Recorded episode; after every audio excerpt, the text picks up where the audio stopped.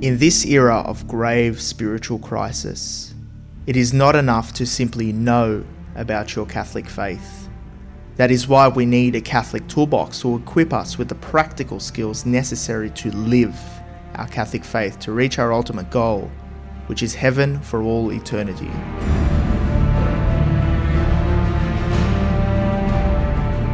Do not merely listen to the word and so deceive yourselves do what it says.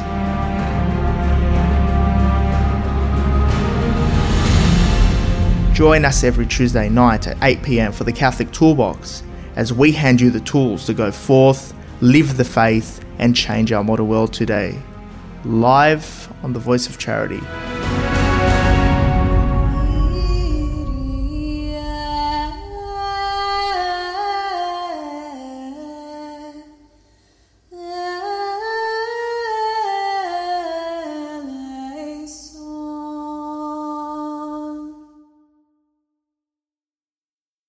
Welcome back to another week on the Catholic Toolbox, the art of practical Catholicism.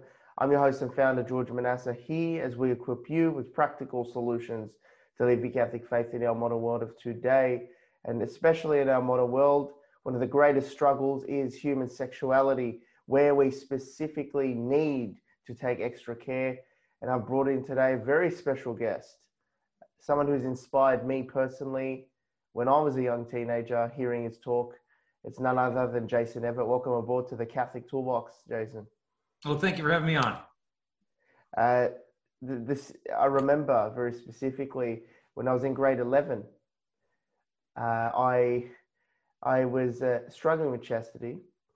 I was uh, I'd just come back to the Catholic faith about two years ago. I was studying my way back into the Catholic faith, and and you specifically with your talk and uh, it was then uh, Crystalina when before you got married okay. uh, that it specifically inspired me and, and, changed my outlook. I remember that specific talk there uh, that that really changed my outlook on chastity and and and. Uh, I really thank you for the work. I start off by thanking you for the work that you do for you and your wife. It's so important, especially in our modern day today. We're fighting a real battle for for human sexuality, for chastity, um, so, so thank you very much for all the work that you do to inspire many people uh, and help many people. But let's go into the very what is chastity for those who don't know what it is, and and what is the situation of our modern world today? Yeah, well, it's a good question to start with because the word itself is often misunderstood. They think it's synonymous with abstinence, uh, which just means no sex. Um, they think it means celibacy, um, which means the state of not being married. Um, and neither one of those really describes what chastity is. Chastity is a virtue that applies to our sexuality. And what it does is it frees you to love and it frees you to know if you're authentically being loved. And so it doesn't eliminate our sexual attractions, it kind of orders them according to the demands of authentic human love. And so it frees you to love because if you can't say no to your sexual impulses, then saying yes to them really doesn't mean anything. Um, and then it frees you to know if you're being loved because if a person won't date you, if you won't give them those sexual things, then more often than not, it's not you they're pursuing, it's just the pleasure that they can get at your expense. And so it's a virtue again, kind of like courage or honesty, but that applies to our sexuality uh, that encompasses purity of mind, of heart, of imagination, of speech, of the way we dress, the way we dance, the way we treat each other. And therefore, it's a virtue we have to practice our whole life. Uh, that we're called to practice as husbands and wives, as priests, as religious, as single people, it's something that doesn't end when you get married. If anything, it's a virtue that frees you to love rightly, even within marriage. And so, in terms of the state of the union, I mean, it's it's pretty bad. I mean, there's there's there's lots of bad news out there. If you want to look at like the pornography statistics. I mean, one of the most common porn websites out here releases their annual statistics, and they showed in the previous year that people had watched 4.5 billion hours of pornography in one year on their website alone. I mean, it's 500,000 years of human life that probably could have been, been spent in a more constructive manner. And so we've got the internet porn problem, we've got epidemics of sexually transmitted diseases, but you know, in the midst of all the mess, believe it or not, the rates of sexual activity among teenagers has been going down for about 30 years straight. And so the majority of high school students are virgins. So there's good news, there's bad news. But overall, you know, historically, people think, oh, well, chastity, that's so old fashioned. It's like, really like like promiscuity is a new invention like that came out last year i mean this has been a battle since the dawn of man I mean, it's very interesting that you say uh, sexual rate, uh, sexual activity rates have actually decreased mm-hmm. uh, over the past 30 years. It, it really made me wonder because uh, you have been saying that for several years. Are people realizing that we are worth something and that we're not, we, we can't treat ourselves in, in a very cheap and uh, cheap manner where we just uh, engage in sexual activity lightly? Are, teenagers and young adults realizing that? Yeah, they, they ask the teens, why are you choosing abstinence? Are you afraid of getting pregnant, afraid you're going to get AIDS? Um, and those reasons, that fear of pregnancy disease, was actually the bottom of their list for why they're choosing abstinence. The number one reply is that it's against my religious and moral values. And so to me, that makes sense because the pendulum swung so far into this hookup culture and they binged in that and now they're just kind of purging it. It's just like okay and, and, people are going to an opposite extreme of like declaring themselves to be asexual or demisexual. Um wow. asexual meaning no sex at all. Uh, demisexual meaning you're only sexually interested in people to whom you have an emotional connection with. And it's like no that, that's not a new sexual identity. That's mental health. Okay that, that's healthy. Um, but it's a totally understandable reaction if you've tried the hookup culture which is inherently dissatisfying and then you found okay that doesn't work. And so thanks be to god more people are choosing to start over. And in fact most high school kids who have had sex privately admit they wish they waited longer. It was kind of a disappointment. And so thankfully more people are choosing to start over as well. It's great to see that the experiment of our culture is is phasing itself out. People are realizing the emptiness in being sexually active in engaging in pornography uh, every single thing that disorders our sexual human sexuality. It, it's great to see, uh, and, and, that really refreshes me um, and, and, provides you know some optimism in what you're saying that people are actually waking up and and saying you know we've tried this. Uh, our uh, people, uh, my friends have tried this. You know the hookup culture, everything else, and it's left me empty. Is there something yeah. more? So it's it's very very refreshing to hear such words there. But let's now go into the church's teaching. What does the church teach with regard to sexuality? And, and what are the disorders of sexuality that, that are present today? Uh, and, and um, yeah. Yeah, well, I mean, the church's teachings is simple. It's just that, you know, love, marriage, sex, and babies go together and in that order. And when we as a society start flipping things around, like we'll put sex over here and babies over there and marriage over here, civilization itself begins to crumble because the church teaches that the act of sexual intimacy is the wedding vows made flesh. That you're speaking these vows, I give myself to you totally, freely, faithfully, in a way that's open and welcoming to children. It's kind of like what you say in the wedding vows and the promises. Then you go off your honeymoon, you speak that in your body. And so when a husband and a wife make love, they're speaking the truth in their body. I give myself completely to you, I'm all yours. Whereas if they're not married, it simply isn't true. It's actually a lie spoken in the language of the body. So your body is saying, I am completely yours, when in reality, you could be completely somebody else's six months from now. And so uh, all the church is inviting us to do is practice sexual honesty. And so if you look at that kind of those four pillars, the sexual act should be free, total, faithful, and fruitful. When you invert those, you end up with our culture. Like, is sex today free? No, it's demanded in rape. It's paid for in prostitution. It's driven by compulsions of addictions to lust. It's often not free. Is it total? No, it's hookups and one night stands. Is it faithful? Uh, no, I mean, it's adultery and cheating and mental polygamy. Is it fruitful? No, it's deliberately sterilized, contracepted, and aborted. And so it's almost as if we took the very purpose and meaning of human sexuality, flipped it upside down, and now we wonder why nobody's satisfied. I mean, I love the way you put it there. That's free, total, faithful, and fruitful. Now, what led to the sexual revolution? That's something I think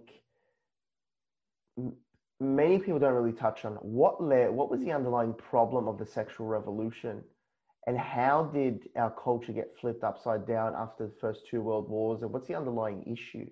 I mean, I yeah, like well, to look at the underlying things to really understand yeah, yeah. the cause of the problem. So what are your thoughts, Jason? Well, well, part of it was a legitimate pushback from a puritanical attitude toward human sexuality. That if we treat sex like it's oh, it's bad and dirty and evil and wicked, I mean, we're going to rebel against that because it's not bad. It's good. It's a gift. It's beautiful. It's not evil. It's potentially holy. It's a foretaste of heavenly bliss.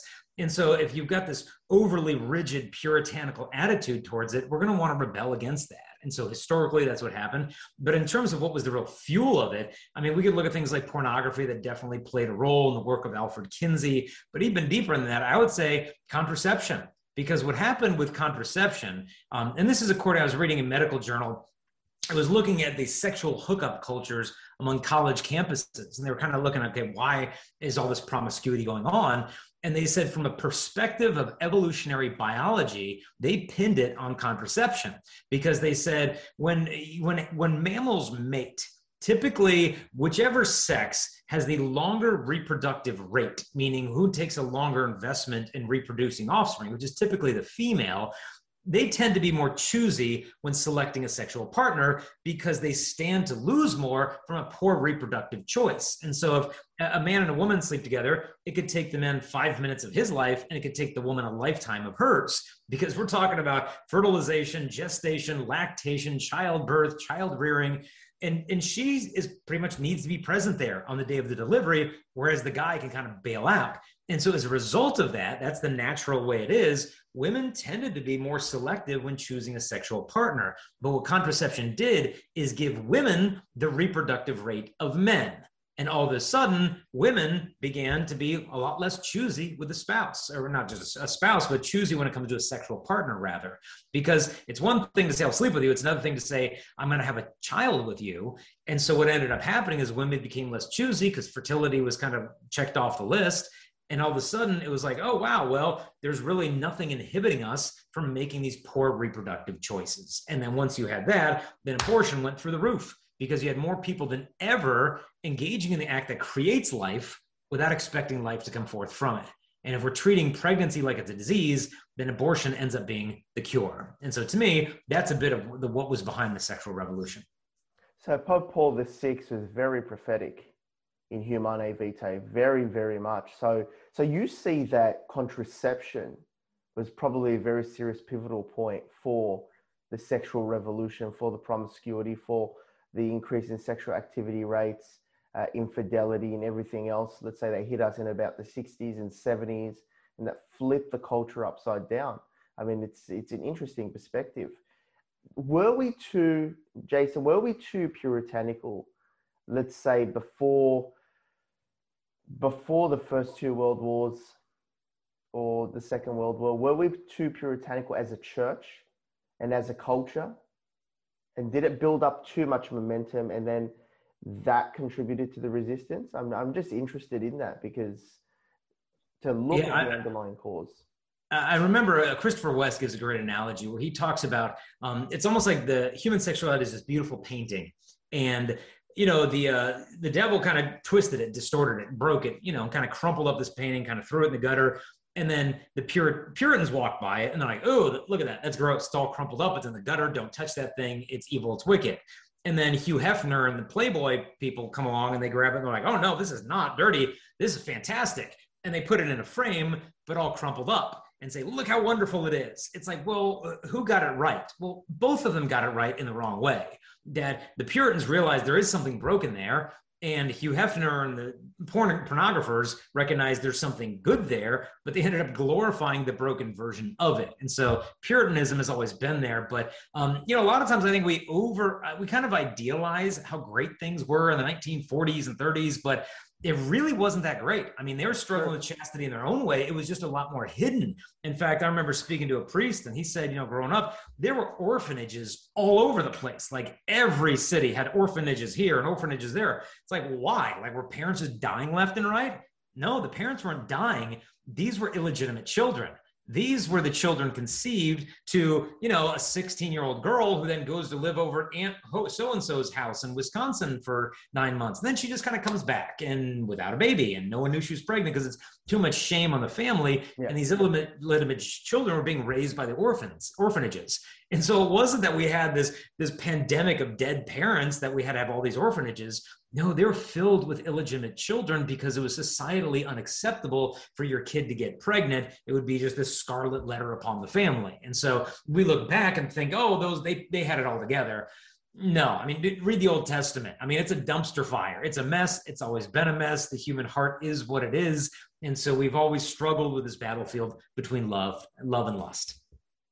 And uh, it's, it's it's very very interesting looking at the state of affairs today in the modern world, and and how a Catholic and specific anybody else can look at the culture and say, do I have hope of defeating the culture of death in my own personal life? do I have hope in, living a chaste life? It seems impossible. What words of encouragement would you give to people who want to set out on the journey? Well, one to realize if you've got to pull two magnets apart, the very beginning is the hardest. I mean, it's like, wow, is it always going to be this hard? You might want to give up, but it's like, well, wait a minute. Once you get them further apart, it's like, okay, this is manageable. You know, and if I can avoid, you know, getting that close, that's where it's going to be really difficult. And so the initial stages of this purgative journey of breaking free from this stuff, yeah, it's going to be pretty challenging, but you're going to find freedom in it. And you get in a habit of making good decisions, surrounding yourself with better friends, only dating someone who shares your values that you can see yourself marrying. I mean, one guy came to me, uh, this athlete, and he said, you know, wasn't it hard for you? He said, you saved your virginity for you when you got married at 27. He said, wasn't that really difficult? And I said, it was as difficult as I made it. It was as easy as I made it. Like, yeah, there were times where it was really difficult, but it was my fault. Like I was causing 90% of my own temptations by what I was looking at and who I was hanging out with. But then I found better friends, dated girls with higher standards, and kept myself accountable and yeah, it was a lot easier. And so don't, don't think it's always going to be this difficult. You know, there's going to be freedom. There's going to be peace. And look, it's worth the fight. I mean, because what's the alternative? To just surrender to lust and be a slave to your hormones? Like, do, does any guy watching this want to be some like 30 year old dad who's got to slap your laptop shut when your five year old daughter comes in your room because she can't see the porn dad is seeing? Like, is that really an option? Is, is, is surrender a, a, a choice that's on the table for us? I don't think it is we, have got to, if there's anything worth fighting for, it's love. I mean, that, that's just beautifully put, I think. And, uh, and, and yeah, like a similar to my story, you know, I'm recently married now. Um, I've been married for six months and it's, it's really, and from my experience, I mean, being in good environment for most of, for pretty much, yeah, my teenagehood and, um, and when I was a young adult, I think it really takes away the temptation. I mean, being in a good environment, putting yourself, not creating the issues for yourself uh, with uh, with lust and, and, being in a bad environment, really takes away the uh, the half the problem, really. And yeah. and and now let's go into three practical tools. Let's take it. People want to take action with chastity. People listening here get it. They uh, probably a lot of them have listened to you, many of your talks, the way you've inspired so many people to look at chastity and to take action. But then how do we translate that? How do we take action today? If somebody is hurt, somebody has had a bad past, somebody isn't too perfect, or somebody is already on the path to chastity, living a life of chastity, being in a good environment, but they want to get better and better at it. There's still the temptation, there's still the influence of the world. We live in a harsh culture today, especially in the Western modern world. We need to fight back it. It's a constant spiritual battle, it's an internal battle what three practical tools can you provide us with, Jason, that can aid us to take action, whether it's pornography, whether it's uh, uh, sexual sin, whether it's uh, infidelity, whether it's lust of the eyes, whether it's living a chaste life in every facet of your day to day life? How can we take action, whether we're a male or female? Yep. I would say one, there's one saint who said that think of your five senses as the five entry points of a majestic castle.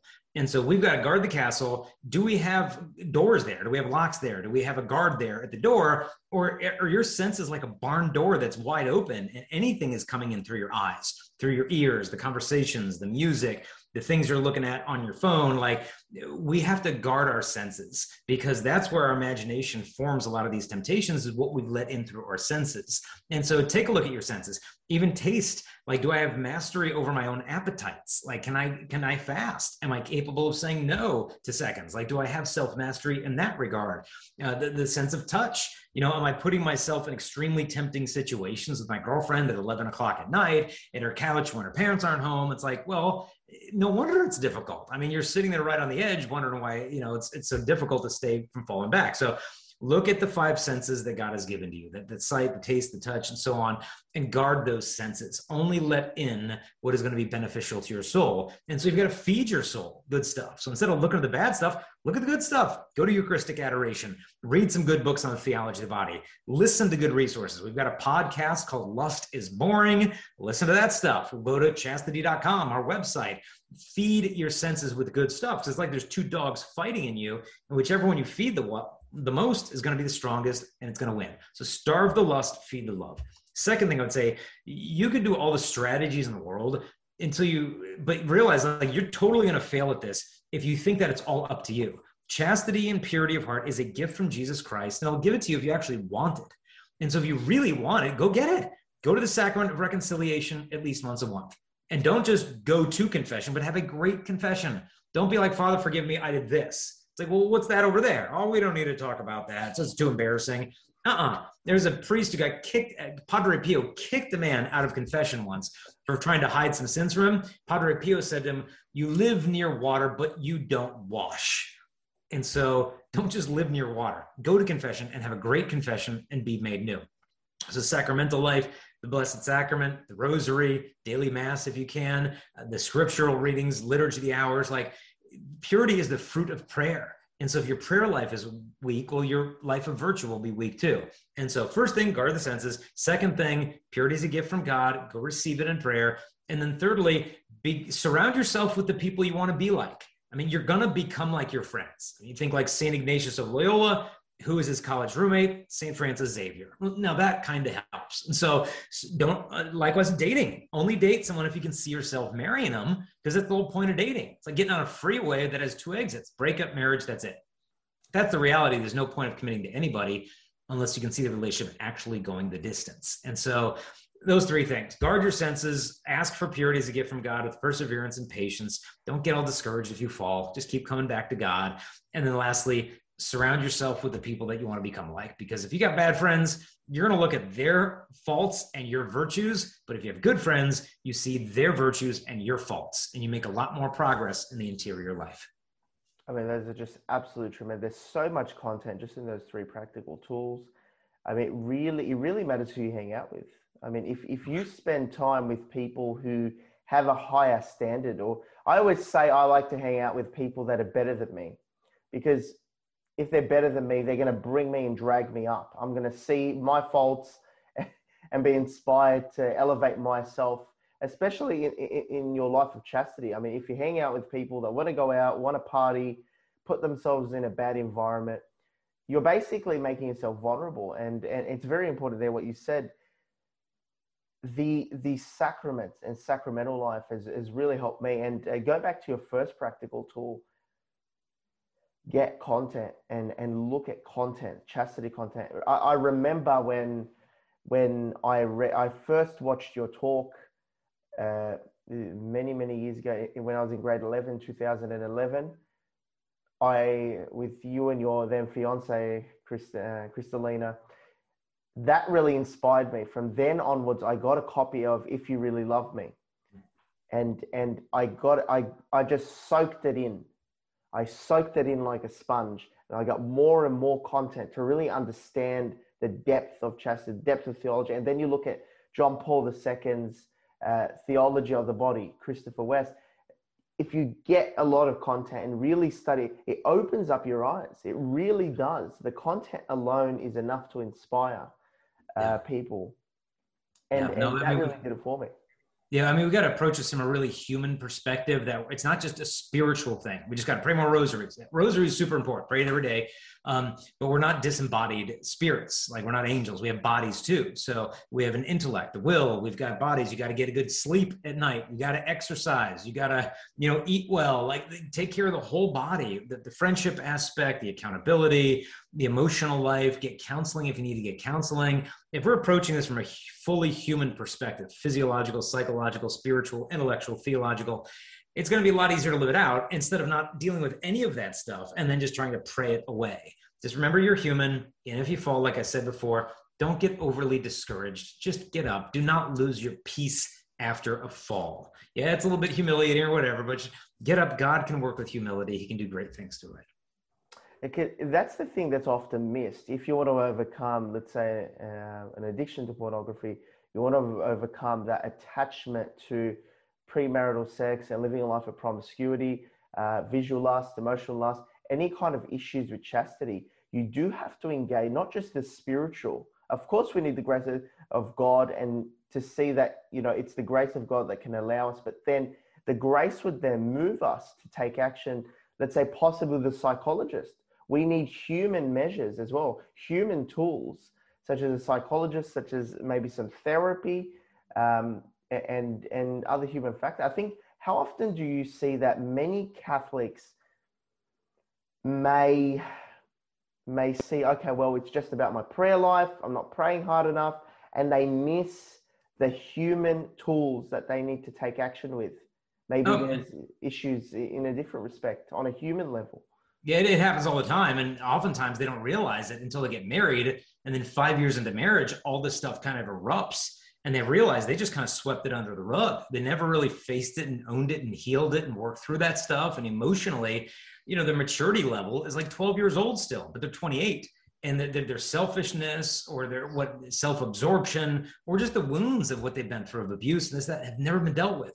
And so when that stuff surfaces deep into marriage, I mean, it's tough but then it's still, it's never too late to go back, to go back, to get healing, to get counseling. There's no shame in being want and wanting to be made whole again. And that's where you can find a good counselor. You might have to shop around a little bit, but find a good one. Dedicate yourself to the healing process so you can be the gift that you're supposed to be. And it's it's it's just very important to look at those human elements as well, human strategies apart from just prayer, which obviously gives you the grace there. But how can we bring the message of chastity to the modern world, let's say in the workplace specifically? And it can be very hard because I remember I did go on a tour, you know, in a Europe tour, and uh, I was 18 at the time. And it's interesting because uh, it came up on the table when we we're having drinks in the pub about chastity, and I was like, I, I, I was explaining to these people uh, about the fact that I don't believe in premarital sex. I, I, I, believe in chastity, and and and I actually got a great response. You know, people actually respected me for being an 18 year old holding to that belief, mm-hmm. and and and the amount of people who were who were surprised. You know, and I think people people look at it differently. People have a great respect for chastity. I think it's given a bad rap that you know people react badly, but how can we present it to a secular culture? Because this is something that doesn't just affect us as Catholics; it affects everybody, and uh, we can preach this. This can even this uh, chastity has an ecumenical dimension. yeah, yeah. Where we can preach the gospel about about chastity, but and then draw them to the faith overall. But yeah, how can we present it to the modern world? I think the most important thing. Is, yeah, I think the most important thing is just to live it you know we're trying to like it's not about formulating arguments so much as it is just embracing this virtue and living it as a lifestyle. Because if you do that I think there's going to be a magnetic joy that comes with embracing God's plan for your sexuality and your vocation. People are just going to see it. They're going to gravitate toward that. Um, and then when it comes to discussing it, uh, remember John Paul II said that chastity can only be thought of in association with the virtue of love. If we don't make that connection, people are going to miss the point. And, and so when you think, well, why are you not having sex before marriage? I mean, you're 15, come on, everybody's doing it, you're 18. You say, look, I want to get married one day and I want to look a woman in the eyes and tell her, I'm going to love you and honor you all the days of my life. Today is a day of my life. I want to love her and honor her before I even meet her. I want to be faithful to her all the days of my life. I mean, how do you argue against that? How do you be like, oh, that's stupid? It's like, wow, that's that's beautiful. You know, you, you have you really can't. You, you really, really can't. You really can't argue against having self-respect and love. You know, it's just, it's just something where no matter how much people are confused with our modern culture, they, they see right through it. They really mm-hmm. understand they, the human nature is awoken when, when, when you preach that. But I want to talk now about your project that you and your wife run. Uh, mm-hmm. If you can talk a little bit about that and how you can specifically help people. But uh, start off by telling us uh, what is your apostolate that you run and uh, what is it? Uh, what do you do with your apostle, and how can people get in contact with you and access your materials? Because I know it's been very beneficial for me. It's been life changing for me, and I'd like to share it with other people. Yeah, we run a website called chastity.com. We have another one called chastity.org that has non religious arguments for chastity. But the chastity.com one is faith based, and that one's more robust. Um, but we've got dozens and dozens of different resources, books, uh, curricula, CDs, all kinds of stuff to live this out. Whether you're a guy, a girl, a parent, engaged, married, we've got all kinds of different resources there in the shop site. We also do events around the world where we come and speak at high schools, universities, colleges, marriage prep programs. Um, we also have the podcast, Lust is Boring. Uh, we also have there on the website literally hundreds of questions, of blogs, of videos that any topic you want to know about transgenderism. How do I find love? How do I heal after a breakup? How do I heal from sexual abuse? You know, how do I, when should I start dating? All those questions super easy to find the answers to at chastity.com and then you can even if you want to share our resources we sell everything for like like three or four dollars or less. So you can just give them out in bulk. Um, um, but then also we launched a new website called missionariesofchastity.com where you can get stuff for free. And we'll ship it anywhere in the world even australia and they can you can pass it out to people that you know need to hear this message. And so it's chastity.com or missionariesofchastity.com it's a, what I love is that you provided a secular dimension for the real world where people can access cha- uh, uh chastity.org, right? Chastity.com is the non religious one, yeah. Mm-hmm. Chastity.com, where people can just, it, it, has no religious element there. It's just chastity for, for, and that that's what I love. It provides an ecumenical dimension to touch many people and draw them. And then possibly through this experience of chastity, it can then possibly draw them to the Catholic faith as part of evangelization and that's that's what's great. Our culture needs needs this. Uh, they need content. They need to be converted and i love the work that you're doing. I thank you and your wife very much for the tremendous work that you're doing. You've touched a lot of people including myself um, and and we really appreciate the work that you're doing. Uh, just well, for final th- what are your final thoughts and, and final message for people uh, who probably now inspired on fire to go check out your website get your content and and take action with their Catholic faith with, with their chastity. Yeah, well, yeah, just to clarify, to chastity.com is the Catholic one, chastity.org is the faith based one. Um, but to live this out, I mean, I'd recommend just subscribe to the podcast that we do. Lust is boring. Keep feeding yourself this content. And in the end, trust God with your body. Okay. Trust Him with your heart, trust Him with your body, and watch what happens because we don't trust the heart of the father. We think he's stingy. We think he's out against us you know that he that he you know wants to rob us of joy and fulfillment in life. And as a result we rob ourselves of the joy he wants to give us. So trust god with your body. He's never outdone in generosity. It's absolutely amazing and uh, tremendous work that you do. And and i i really think the things like saying uh, lust is boring I think we're changing the culture, we're changing the new normal, and we're, we're returning back to a culture of self-respect by by pushing through the uh, the apostolate and pushing through uh, a, a, new culture of chastity. And, and I'm very optimistic about it. I'm very optimistic, and thank you very much for your work and for being with me here today on the Catholic Toolbox. You're welcome. Keep up the great work. So, if you want to check out our podcast, you can go to the Catholic Toolbox wherever you get your podcasts. And don't forget to go to our website at thecatholictoolboxshow.com. And don't forget to check out chastity.org and chastity.com to check out Jason Evert and Crystalina Evert's work there. If you haven't got a copy of my book, The Art of Practical Catholicism, you can get so through Parousia, uh, or you can get it anywhere online or in Catholic bookstores. So thank you for tuning in to the Catholic Toolbox, The Art of Practical Catholicism. I'm your host and founder, George Manassa. Until next week, God bless, take care, and take action.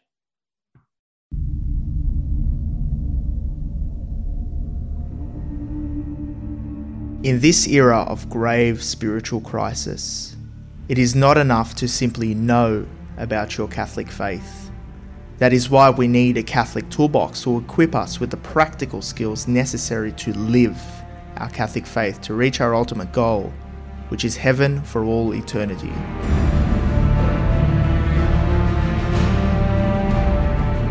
Do not merely listen to the word and so deceive yourselves. Do what it says.